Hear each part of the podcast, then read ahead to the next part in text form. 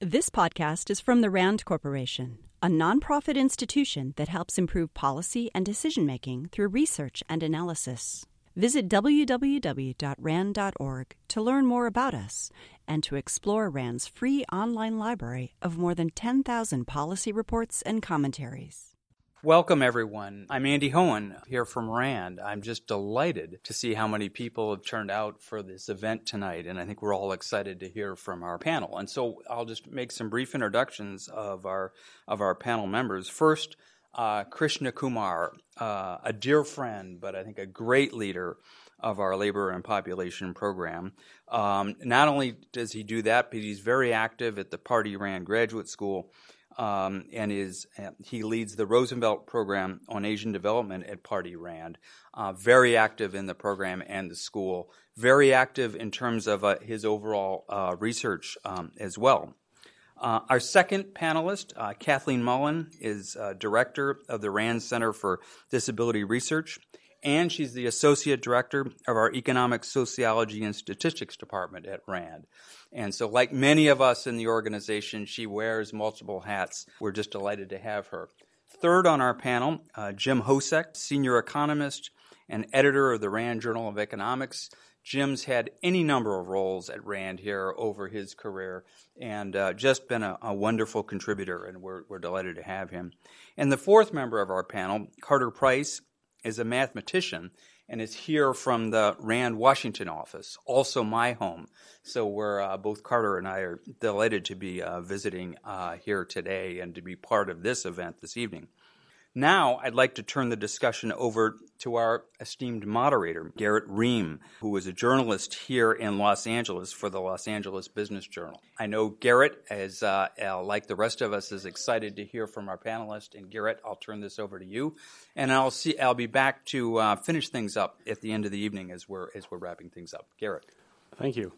Um, yeah, I think we should start with Kathleen. Your team just released the American Working Conditions Survey, but what was so significant about this survey? So yeah, it's a so we just released our, our first report and uh, just describing the survey. So I, I think you know what's most significant about the report is it's the you know probably the most comprehensive modern survey of working conditions in the United States. Unlike like statistics that you can pull up from the Bureau of Labor Statistics, they'll tell you about you know, health insurance and fringe benefits and things like that. We ask a variety of questions about flexibility at work, you know, physical demands, exposure to risks, pace of work, autonomy, whether or not you have experienced any kind of hostility or abuse, you know, as part of your working environment.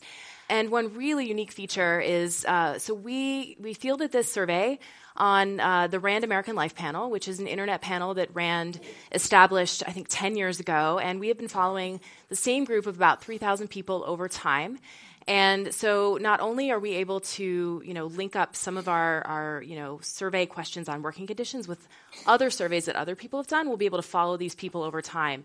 And so dig into some of these, you know, questions that have sort of come up uh, in our current report. So I think it's pretty exciting. Um, you know, looking forward to, to you know, seeing it's kind of the first step in a big research agenda around this topic.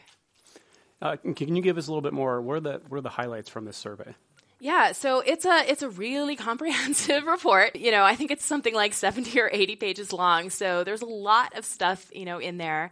You know, some of the things that a lot of people have found interesting, you know, have been looking at, you know, we do cuts by age, education, and uh, gender. And so, you know, we can look at sort of what's different between people with college educations and, and, you know, those without. So, you know, some interesting findings are, you know, we find that people with college educations tend to have work spilling over into their personal lives a lot. They're working in their free time you know, uh, at high levels. Uh, people without college educations tend to, to um, you know, one of the kind of downsides that we've discovered is they tend to have less control over their schedules um, and sometimes are subject to like a like an unexpected uh, change in their schedule that they don't have any control over. I, I talked about how we asked people about you know some of the the you know hostile work behaviors that or behaviors that they experience in their working lives.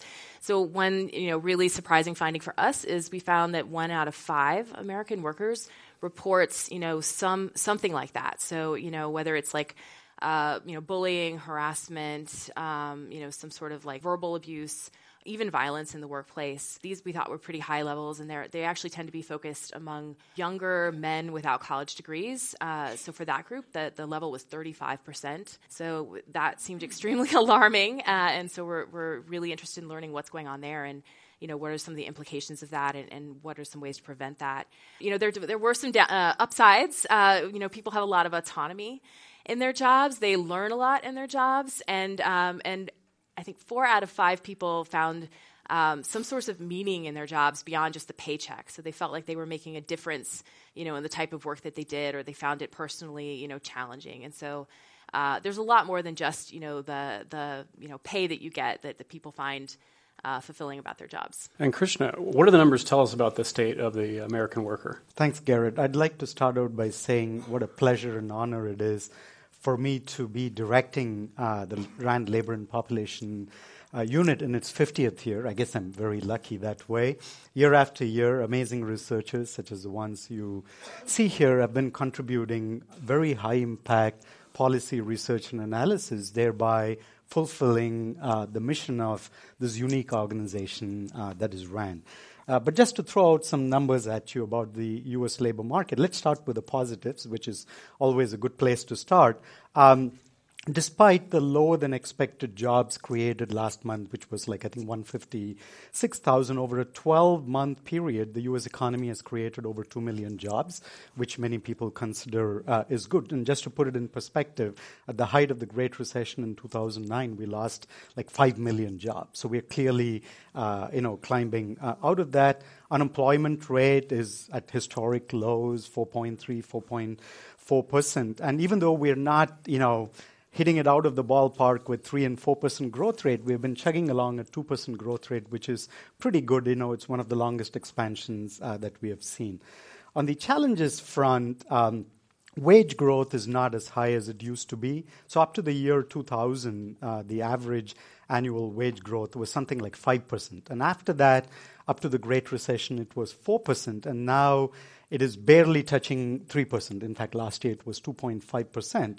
and as uh, Carter would later uh, tell you about inequality, it has clear implications for inequality. So that's one challenge we have to deal with.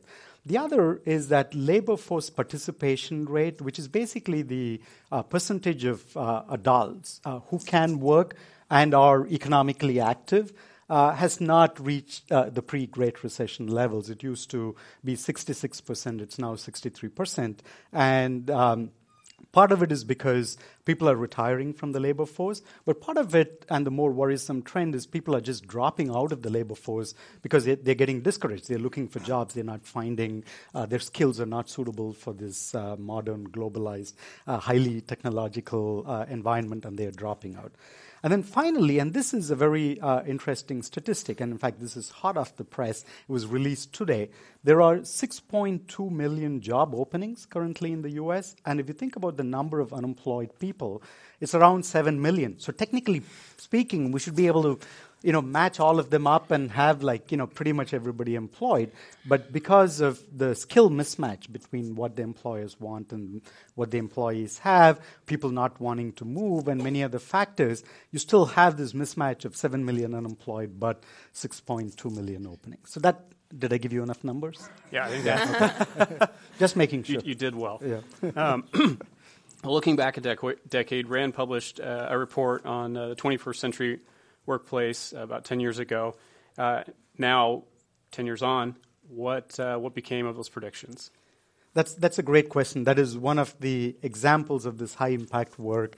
I mentioned it was a report published in 2004 where the authors looked at the writing on the wall and made some bold predictions. And uh, so last year, as part of our American Worker blog series, we said, "Oh, you know, let's see how well we did, um, and and you know, assess you know our predictions." So some of the predictions made was there's going to be a huge demographic change. Workers are going to become uh, older. There are going to be more women and minorities in the labor force. Technological change and globalization is going to continue, and by and large, except for like some subtleties and nuances, all these predictions have uh, you know been amplified and have occurred over time. So just to look at demography, I mean, here is an interesting fact: the fastest growing uh, labor force uh, demography is 65 plus uh, people. In, in, in the labor force. The average labor force is forecast to grow between 2014 and 2024 at 0.5% a year. But for this particular age group, the growth rate is 3% a year. So clearly, the prediction that you know, workers are becoming uh, older have uh, come into uh, you know, realization, and, and, Kathleen and her team have looked at the implications of this uh, going forward. Trade, of course, has um, you know, displaced jobs, uh, you know, especially in manufacturing and especially those who do not have college degrees. Just to give you an idea, we used to have 20 million people in the manufacturing labor force at its peak in the 70s, and now we are barely, you know, over 12 million. So we have lost jobs with uh, automation and you know computerization in particular, which is the uh, technological change we were most concerned with in the last few decades, uh, it's a little bit interesting. You know, at the lower end and at the higher end, there's not much effect, but there's been a hollowing out, out of the middle, where you know in manufacturing, in services, people who are doing routine jobs are finding that their jobs are being displaced. So, for example, people uh, would have heard about the loss of retail jobs. You know, uh, especially in 2017, uh, is one of the sectors that's really hurt, and we're seeing that effect. And finally, there's also a complicated interaction between globalization and technological change. So we predicted that the nature of work is going to become uh, a, little bit loose and flexible, um, and it's going to be decentralized. And uh, in fact, in this American Life panel, we did a survey for Princeton University, and they found that uh, people in flexible contractual kind of a labor market arrangement went up, you know, from 10% of the labor force to 16% in a matter uh, of, of a, a, decade. And then finally, the thing we also predicted was a growth in wage dispersion, which is basically, you know, the, the highest earning people and the lowest earning people, the gap is going to increase. And again, Carter is likely to fill in some of the details. That's come to uh, be a, fact as well. And Jim, we were just mentioning citing outsourcing and other pressures, trade pressures on workers. There's also other pressures, uh, insourcing, bringing workers into this country. How much uh, influence have foreign workers have uh, on the STEM market, science, technology, engineering, mathematics, et cetera? Um, actually, I'll, that's an interesting question too. And let me touch back on one of the facts that uh, Krishna mentioned about the decrease in manufacturing as a share in the U.S. economy. It's gone down considerably and steadily for the past 20 years. What's interesting, in part, is that the same trend has occurred in Europe and in Asia. Manufacturing has simply become much more productive, and the percentage of the economy going to manufacturing has fallen. The only country recently that's an exception to that is China. And that is a, a lot of out, outsourcing of, of manual manufacturing and to some extent automation. So, why is this interesting? It's, it draws attention to the fact that global, global globalization of economics, cross ownerships, um, trade, decreased transportation costs, have a general effect. And one of the factors that is affecting economies worldwide is investment in science and technology. And so, if we think about that and then think about what the United States is doing, I can touch back on a study that we were asked to do again some years ago, 2008, having to do on the, with the competitiveness of the U.S. science and technology enterprise compared to other countries. And our assessment at that time, I've reviewed the findings recently, and generally everything that was in trend and found at that time has tended to continue. One of the worries back then, and I will get to your question, one of the worries back then was that the U.S. was simply losing traction, that we weren't investing enough in science and technology that other countries, Korea, China, Brazil, India, Indonesia, were outpacing us and soon would outrun us economically. Um, what we found out actually was that the U.S. Uh, investment in science and technology, uh, the quality of work we do, the quality of our institutions remained high, and I've checked, and it's still quite high. The big change in in the in the world economy in general has been the rise of China and secondarily the rise of India and Korea. Um, less so Brazil, but China is the one whose economy is nearly our size now, and that is spending nearly the same fraction of their the fraction of their economy as uh, the European countries are fa- are spending. It's still below the percentage we're spending. So, with that in mind, the science and engineering workforce in the United States can be defined in a number of different ways. Uh, a fairly narrow definition consists of workers who have at least a bachelor's degree and work in what they would uh, what is recognized by the Bureau of Labor of Commerce, I think, Department of Commerce, as a science and engineering job. So that's 5.4 million people. Of that 5.4 million, 25% and rising are foreign-born workers. Okay? Now, what about the production of those workers? Well, some of them come to the United States already educated. But the United States is responsible for educating quite a few at our universities. So currently, there are 500,000, half a million graduate students in the United States. And of those graduate students, 40% are foreign born. They're basically here studying. We produced last in 2015 34,000 doctorates. And of those doctorates, 40% were on a student visa. And so the question is what happens to this human capital?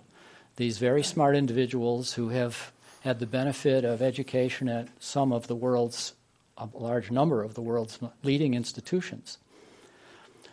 Um, longitudinal evidence tracking them indicates that about 68 to 69 percent remain in the United States for five years, and about 65 percent are here for at least 10 years.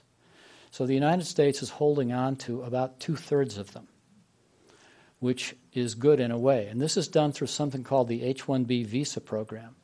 That program provides individuals with a three year term of employment here, provided they get the H-1B visa approved, followed by another possible three years. And the United States has, since I think, I don't know, the mid late 90s, had a cap of 65,000 on H-1B visas. But that cap applies only to basically for-profit, private enterprise. Nonprofits and universities are exempt from the cap. So, on average, about 110,000 individuals, plus or minus 25,000, have been receiving a new H 1B visa each year. So, that, that inflow of foreign graduate students and their retention here has been a major factor in the economy.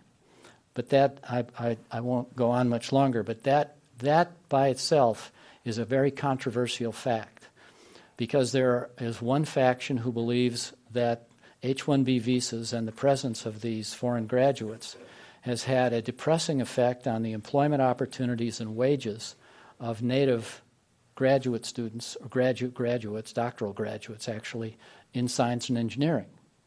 And the other faction argues, uh, after, for example, most recently reviewing 29 studies, a meta analysis of the impact on wages, the net impact on wages has been zero. Not, you know, it's very small variance across the studies, but the average has been zero. And um, in addition to that, they say that the foreign graduates have helped expand the market, create uh, opportunities for improving the productivity at firms, added to the innovativeness of the firms, and also, as, many of you who follow Silicon Valley can attest, have led to the formation of many new companies. Uh, President Trump has asked the federal departments to propose recommendations to reform the H 1B visa program. And so stay tuned. It'll remain to be seen what comes from that. And we want to make sure we get to Carter on the end. Um, speaking of uh, STEM workers, highly skilled workers, typically workers who are often getting uh, some of the highest pays in our economy. Um, what has the emphasis of high skill uh, in economic gains and in an economy had on inequality? Certainly, there are a, uh, a host of one of the trends of the last 40 years has been rising economic inequality in the United States and in most of the developed world. Uh, and one of the factors that that is uh, that, that's sort of linked to that is the increased return to skills. So if you have a, an education, uh, you're, you're doing better than uh, you know your parents having that same level of education. Just the returns to education have grown over time as our economy has changed, and and that uh, that has led to an increase in, in inequality. That is one of the factors that has led to an increase in inequality. That's not the sole factor, uh, but that is one of the things that has led to a rise in inequality. And uh, what's sort of interesting about that is that at the same time, uh, as, uh, as, as Jim and Krishna were were mentioning, you know, when you compare us to China and, and the developed world, inside the developed world, in, in the West, and uh, inequality has been increasing steadily. But if you look globally, global inequality has declined substantially because countries like China and India have grown uh, rapidly too. And so, while within the West, the very top are doing very well relative to sort of lower income people in the United States and in Europe, uh, the gap between someone in the West and someone in sort of the, uh, lesser developed country is shrinked. And so uh, that's sort of the, the flip side to, to rising inequality is that it's rising within countries, but it's declining globally.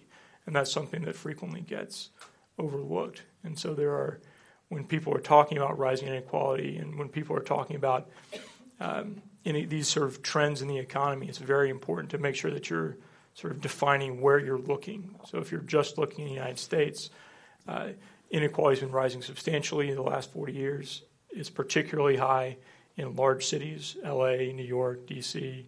It's particularly high on the coasts. It's also particularly high in the South. Uh, inequality is still high uh, in the Midwest, but it's lower in the Midwest. It's lower in the Great Plains states. It's lower in the Mountain West. And uh, that's sort of an active area of study to sort of understand why why this is you know what's causing these variations. And so you can blame um, higher returns to education. You can blame globalization, but it's very complex and these things interact. And so that's where uh, thoughtful analysis is, is very useful.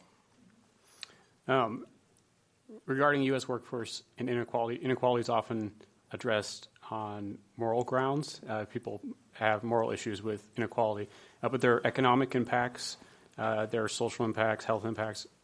Um, could you tell me a little bit more about uh, some of those impacts? Sure.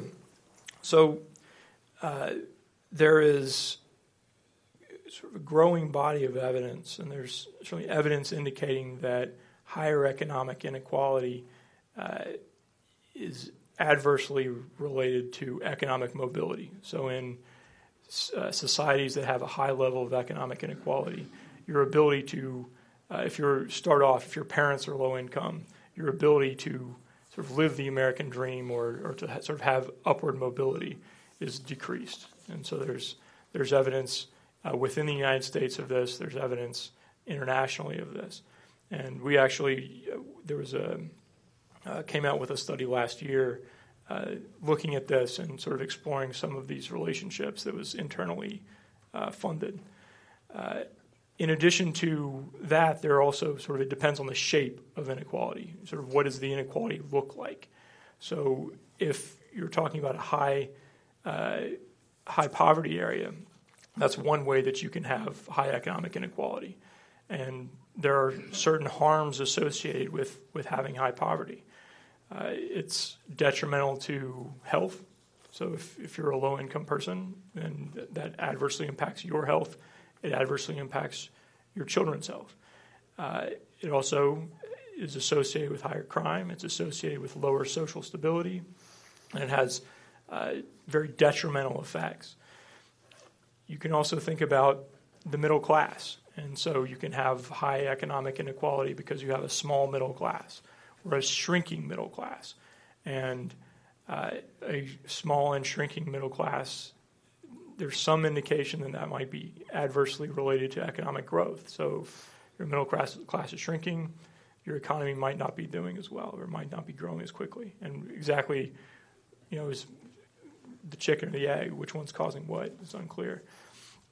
Uh, and then there's there's uh, the concentration of wealth, and so you can have high economic inequality if the people at the top uh, make sort of a, a, take home a large share of the economy, and so uh, that's sort of another way that you can have high economic inequality. And one of the adverse uh, effects there is that that can lead to uh, negative political outcomes, where in democracies, you may be less representative. And so, high economic inequality that's caused by wealth concentration can have adverse uh, political impacts. Gotcha. Yeah. I want to throw one back to Krishna. Um, what are some of the emerging labor market trends that you're you're watching? That, that's a great question. You know, we ask ourselves, you know, what we should be focusing on. I'll just mention a couple. One is, as I mentioned, there's an increase in the flexible labor market arrangements. On the one hand, it uh, gives you more flexibility, allows, you know, people have shown that women enter the labor market more easily when you can do these jobs.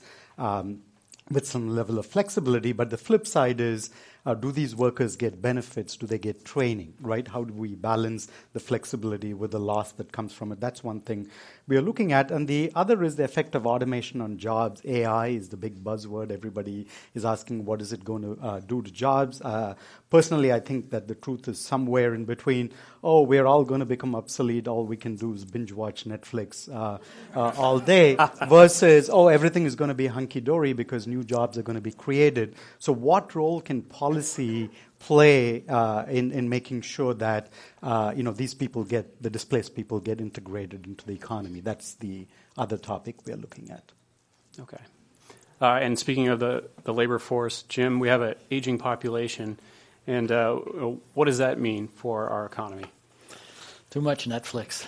yeah. um, so I'm gonna I'm gonna take an opportunity then with that question to talk a little about, bit about a, a, technical capability developed within RAND that's pertinent to how RAND can help on that. So the topic here is that as people age, of course, eventually many of them will retire, maybe unretire and then re retire, but gradually they will leave the labor force. And at that point in time, it's very important for them to have in- income security. Uh, the foundation of income security, of course, is Social Security now. But for many individuals, they have a, a a private um, insurance asset. Um, especially in the economy these days, starting from the 1980s, an increasing fraction of employers have reverted from defined benefit plans to defined contribution plans. So, workers under defined contribution plans essentially are in a pay as you go system. They own their assets, they have the responsibility of managing them, and they are not in danger of having an underfunded pension fund. But there are many workers, especially those in public organizations, that are under defined benefit plans. In the United States today, 71% is the funding ratio of public plans. That is to say, for every dollar of liability, there are 71 cents of assets. Uh, this, um, this ranges from fully funded funds like New York State and the District of Columbia to funds that are funded below 35%, which would include New Jersey, Kentucky, and Illinois. So, the, again, the average is 71%. Now, the recent increase in stocks and bonds is going to raise that percentage somewhat. But there's no easy way out of the underfundedness. It's simply going to take more contributions going into the future. Now, I want you to have that in your mind as background. They're simply, you know, they're just one needs to call for greater political economic prudence in ensuring these things are funded. So, with that in mind, there is a question of what can be done in the near term and the long term. And that brings to the modeling capability that's been developed here at RAND. The modeling capability is relevant to thinking about compensation in a large organization where individuals can expect to spend a major portion of their time, such as working for the government Okay, a lot of times individuals have a very long span. This would be teachers too. And here, when we think in our modeling about compensation, we think about compensation as a tool to promote the, the labor shape and quantity that the organization wants. So we think about something called the retention profile. Workers enter, some of them enter at the beginning of careers, some of them come in laterally, and you want to keep them for some period of time, but not forever. So the, this, with this in mind, you can see that compensation involves um, decisions, worker decisions, that affect their retention throughout their work life. The modeling capability that was developed here began in the 1950s with the invention of something called dynamic stochastic programming. It was basically a discrete version of work that had been done in the 1800s by physicists who were doing, you know, Hamiltonians. But Richard Bellman invented discrete, you know, dynamic dynamic stochastic programming. Nothing could be done with it at first. It was too complicated. But by the 1980s, computing power had developed to the point where it was possible not only to specify dynamic programs but to estimate them. Rand invested heavily in a project that succeeded in doing this, and then later on, starting uh, with my colleagues, uh, starting about 15 years ago, we expanded that capability. The capability allows one to look at the extent to which changes in a compensation structure can change the retention and, re- and retirement profile of workers in ways that are satisfactory to the individual and the organization and can reduce or control the retirement liability.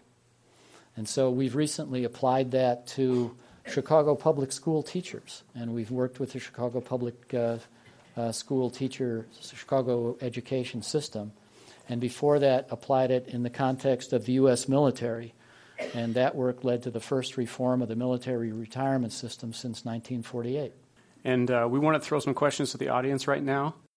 Hi, thank you so much for a very, very enlightening uh, conversation tonight. You know, uh, I've heard from time to time the idea that everybody should have a guaranteed income because not everybody's going to be able to work, and I'd like to hear maybe some of the data or quantifications that you've come up with with that idea. I'll start because I have the least to say. and that is that uh, that really is going to be an issue that will confront this economy as time goes on, because there will be a question about jobs that are simply outmoded because of technological advances through computing, artificial intelligence, and so forth. Trying to figure out how to how to implement an, an income floor that guards against what's known as moral hazard is a, a, a very serious, deep question. What do you um, mean by moral hazard? Moral hazard would be it's that's just simply a, uh, a way of saying that individuals respond to the incentives they face. The term moral hazard first came up in the context of health insurance, where it was observed that people who had relatively low copays had an incentive to increase the amount of health care they took. A moral hazard. Well, we also call it a response to incentives. But the but um, um, all, I can simply agree. I don't really have a solution to offer you. I, and I, in the interest, I'll be happy to talk later. But in the interest of time, I'll turn it over to Carter. No, I'll just say that that's. Uh, I think the, the policy is frequently referred to as a universal basic income that says, you know, uh, everyone should have a, a, a, livable income that's, you know, you can cover your basics expenses with. And uh, this is something that people are floating around as, as sort of a something that we may need in the future when automation has taken you know most like uh, jobs that, that a lot of people have, and uh, this is something that actually we're currently working on some analysis. We're building a model that we will be able to use to assess policies like that. And so, uh, Krishna can talk to this some, but we're uh, using internal funds have been developing a, a model of the labor market, uh, we're referring to as mobile, uh, that we can use to assess the implications for uh, labor market policy changes like the universal basic income, like minimum wages, uh, like certain changes in the tax policies, so that we can assess if you were to implement a policy like that, what would be the impact on labor supply, what would be the impact on economic growth? What would be the impact on sort of a host of other outcomes? Economic inequality. Um, and so this that's a, an active area of research, and that's something that I, I, sadly can't answer your question now, but hopefully in a couple years we'll, we'll be able to. Have you guys ever looked at the impact of what Alzheimer's disease is actually doing to the workforce, where people like myself have to become caretakers and take up God knows how many years off mm-hmm. of work and become a flexible worker, but the impact on what that's going to do because the, the statistics are showing that Medicare will be bankrupt by 2025 if we don't come up with a meaningful solution to treat Alzheimer's disease. Because I live it every day, every moment. That's why I was late getting here. Thank you. I'm, I'm, you know, Kathleen might have uh, stuff to add on this, but this is one of our proudest line of work so I have to boast a little bit about it. So a couple of years back, uh, one of our researchers, Michael Hurd, and his team, in fact, Kathleen, worked uh, on that on that team uh, came up with uh, what is the cost of dementia going to be, and by some estimates, in the year 2050, it was going to be what half a trillion dollars a year. That was like the highest uh, estimate. And um, one of the related areas, which both you know our unit as well as the health unit is actively pursuing, is the cost of providing this long-term care. Uh, the long term care insurance markets are very thin. Uh, as you saw in the video, caregivers uh, themselves are under great stress. So, across the two units, we are doing a lot of work. But substantively, do you want to add anything else to? I mean, sorry, not really, but um, but it is actually, I think, a really important you know question, and so it's something that a lot of us are really interested in. Um, you know, yeah, so Krishna has touched on some of these things, like you know the effects of of you know pulling people out of the labor market, but there's also kind of long term effects on, on caregivers, not just in terms of their health, but their sort of reemployability. When you take somebody out of the labor market, that you know that pr- creates a gap in their resume, and it's harder to reemploy them. Um, you know, and there could be some really interesting trends going forward too, if you're thinking about sort of you know just sort of what's happening with the tr- traditional workforce uh, uh, workplace and like you know our ability to kind of do things like you know drive for uber or like have other things that maybe connect us to the labor force in different ways than it has in the past. You know um, that means that maybe somebody doesn't have to full-time withdraw from the labor force you know to be able to care for somebody um, but i think yeah there are a lot of really interesting questions and a lot of us are, are working actively in that area so I'm wondering, with um, the vast majority of, of, people under 35 are going to be the bulk of the U.S. workforce, and that's holding true across many countries. Um, I'm really curious to see any trends that you're following or uh, highlights that you're seeing in your research. I mean, in the U.S., it's, it's, the bulk of workers are going to be older. Uh, so, you know, just the population in general is is aging, and um, you know, it's actually it's it's a really kind of interesting thing to think about. So Jim touched on a little bit, like you know, the sort of financial sustainability of of social security programs and things like that. Like, do we have enough workers to support all these older people? Um, you know, but uh, actually didn't get a chance to talk about this, but I'll, I'll talk about it now. You know, uh, we've been doing some really interesting work you know that's that's uh, preliminary and, and active. So we haven't uh, we haven't finalized our results yet. Trying to estimate just sort of the economic impacts of population aging. Um, you know, and part of that is just to get a baseline to understand like how much do we need to like where's a good place to intervene. Um, and so we're estimating that you know actually that there's going to be you know uh, potentially long term. Uh, cuts in growth due to population aging, and maybe a third of that is going to be due to reduced, you know, labor force participation and and two thirds of that is actually productivity decreases. And so, you know, in thinking about, you know, what are the policies that we want to be, um, you know, uh, thinking about, like, you know, engaging older workers is something that, like, we've we've talked about, you know, quite a bit. Um, but actually, uh, you know, our work kind of suggests that that focusing on on productivity of older workers is is a major area there. And then one other really intriguing finding that is very preliminary that we're finding is that you know actually having uh, more older people in the population, sort of more more older workers, uh, doesn't just decrease the productivity of the average worker or the older worker, but younger workers as well. So there seems to be some spillovers mm-hmm. there too. Yeah. So thinking about just sort of the demographic. Uh, you know, uh, sort of uh, population shares, aging shares, you know, and how that, that affects the workforce. I think is really important. So I know I took your question on younger workers and turned it into older workers. No, but but, but I really think that's that's the area that, that we want to be thinking no, about po- the US. But the point about the negative effect on the younger workers' productivity is very interesting. And going back to you know, youth unemployment, if you will, uh, in the US and many other countries, it's like a stylized fact that youth unemployment is usually two and a half to three times higher than what it is for adults. And in particular, we have focused quite a bit on the global uh, youth unemployment problem. Uh, we are one of the founding partners with the World Bank, the ILO, in an initiative called Solutions for Youth Employment. You can find it on the web, s4ye.org. And, uh, you know, it's a much bigger problem in the Middle East, in sub-Saharan Africa, and so on. But there are clear implications in the U.S. as well for youth unemployment. I was wondering how much is the switchover from defined benefit to defined contribution really sweeping a problem under the rug? In other words, now you're turning uh, planning for retirement over to individuals who are not as well trained. On the other hand, uh, I'm not sure how well the professional managers do also. so, uh, so I was wondering, has there been any studies, you know, what the equivalent macroscopic effect of all that is? Um, the, from the beginning, I think there's been concern about whether individuals have the knowledge to manage their portfolios and access to the tools to do so. Um, I think today's today's workers who are on DC plans are increasingly financially aware, but there's still a great deal of financial ignorance.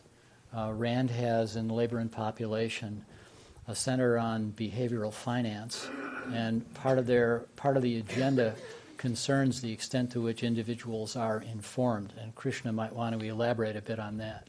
The other thing is that um, over time, there have been financial protections put into place for DC plans as well as uh, DB plans. The defined benefit plans led to the form because they were underfunded by the companies that had them, as you probably okay. Uh, that led to ERISA. Um, defined contribution plans obviously shift the risk for asset management to the individual. And then the issue is whether the individual is capable of doing that. And that, that capability, I guess, can, it depends very much on the guidance received, simply because it's now fairly understood that the returns on, fairly well understood, that the returns on funds uh, saving for retirement can be diminished if there is very active buying and selling as opposed to holding diversified portfolios. So I believe the usual guidance is simply to hold something like a, a stock, let's call it a stock index for want of a better term, um, an index fund, and go go with that. But that obviously does not remove all of the uh, financial risk.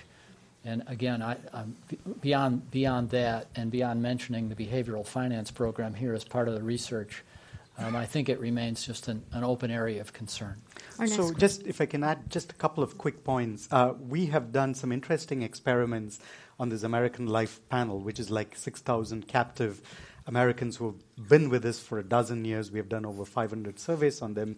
We can also do virtual experiments. We can, you know, teach different groups different ways of acquiring financial knowledge, and then test what effect that has. So that's one thing we have done. And the other thing is over uh, decades uh, worth of work has led the Department of Labor to pass the so-called fiduciary uh, rule uh, in the in the recent years, which is to cover all uh, people, investment brokers and retirement advisors, under the fiduciary rule, so that the individual is not taken advantage of. So the the combination of literacy plus the right amount of regulation is absolutely needed. So that's a great, uh, you know, question that you asked on how do we match defined contribution to, to financial literacy and regulation. Is a liberal arts education relevant to uh, obtaining a job? Put another way, is it worth the investment? Uh, okay. Oh. uh, yes. So uh, the answer is it depends. But uh, a, a college, and he's not even an economist. yeah, a, a college education uh, in the econ- in in today's economy, if you don't have a college education, you're much less likely to to sort of have a good income. Uh, on the other hand, it's no longer a guarantee of a good income anymore. So it used to be that if you had a college if you had a college education, then uh, you were almost certainly going to be in the top 20% of, of earners. Uh, now, that's no longer true because you know so many people, uh, you know, the majority of of uh, people, you know, under 30 uh, are either in school or or uh, have a college education or have some college, and so an education is no longer a guarantee of a good job. Now, some of that depends on what skills are you acquiring? And so, is a liberal arts education teaching you to learn and so that you can adapt to the economy? Uh, and so, in the when the answer to that question is yes, then those people are likely to you know, wind up doing well. Um, on the other hand, if if it's saddling people with debt and uh, not giving them sort of access to, to employment, then that's that's a problem. And so the debt is a problem, uh, but it is a sort of a requisite to a good job. So that's not a you know I, I don't have a clean answer for that, but it's that wouldn't okay. work out that so. I'm, I'll demur a little bit. And Yeah. when I've looked at the unemployment rates of individuals who have STEM and non-STEM educations, they're the same. The average earnings in STEM jobs are higher than non-STEM jobs. The thing about a liberal arts education is, though, although it's a very well posed question, it's a question that invites discussion as opposed to a, a simple answer, as I'm sure you realize. The first question is, what is a liberal arts education? Second is, what's the quality of the education? There, it's a very wide domain, and actually, a liberal arts education that is well suited to one person might not be so well suited to another. So there's a question of the match to the major. The third thing is the extent to which the individual is actually willing to put in the effort to take advantage of the education. So there's a very strong individual heterogeneity component to what they do with it. Another thing, uh, what cranked me up here was the comment about the. So your comment, not his, but your comment about uh, English majors and, and engineers. It turns out we have in this country about four times as many people with science and engineering baccalaureates who work, four times as many as those who work in a science and engineering job. That's one of the reasons fueling the debate about whether H-1B should be used. And on the so this is a you know one hand, other hand. On the one hand, the fact that only one fourth of those with baccalaureates in S&E work in a science and, engineer, and engineering occupation is a matter of personal choice and, and job availability, obviously. But there's individual volition involved with what's going on. I think that the answer is that a liberal arts education, like learning Latin, can offer opportunities to learn habits of rigorous thinking and logic. And then the extent to which the individual is flexible and willing to learn on a continuing basis throughout adulthood will make a difference into whether there's a payoff from any degree. Plus, soft skills are becoming really important in the economy. Yeah. And I would like to think that liberal arts majors would have a kind of a comparative advantage in that, perhaps. Um, I know there's an old quote that's first generation makes it, second generation maintains it, and third generation blows it. and uh, Carter, you were talking about how the the upper couple percent, the expansion of wealth that they control is expanding, the middle class is shrinking. Uh, I personally have a hard time understanding the role of the generation skipping trusts and the point that this serves. Um, I, I don't know if you can just take that and expand upon that some of what are the positives and what are the negatives and, and how that fits. Well, I, I mean, I guess it depends on your perspective. The the positives, if you're the person inheriting the trust, or you avoid taxes. Uh, the there there is, uh, I mean, the the United States has, if you compare us to the rest of the developed world, um, we're our our, our uh, intergenerational income elasticity. So that's just the likelihood. If if you tell me your parents' income in the United States, uh, I have a pretty good get. I can pretty well tell you how much your money you'll be making. Uh, that's much less true if you look in the Netherlands or somewhere like that, where if you you know the the correlation is about twenty percent. Here, the correlation is more like you know forty or fifty percent. Um, so there's so that that has to do with with income inequality. Now, I think you were specifically asking about wealth inequality, and and this is where the this isn't an area where we've done a ton of research, or at least I haven't done a ton of research. But uh, the the famous Thomas Piketty um, wrote the book Capital, and and really got into that issue.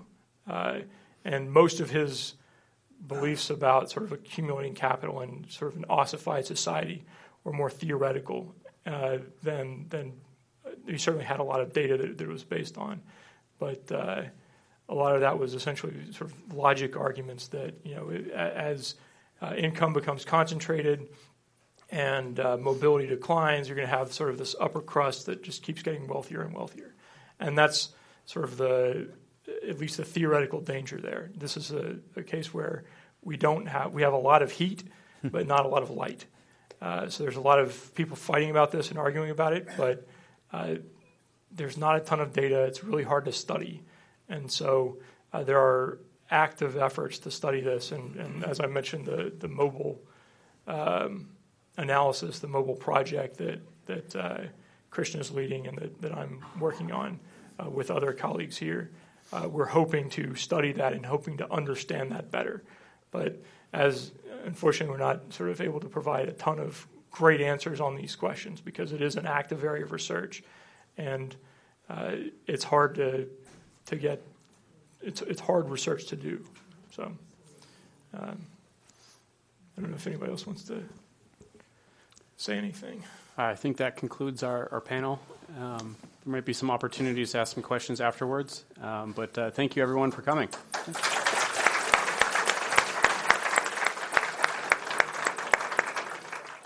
This presentation is provided as a public service by the RAND Corporation.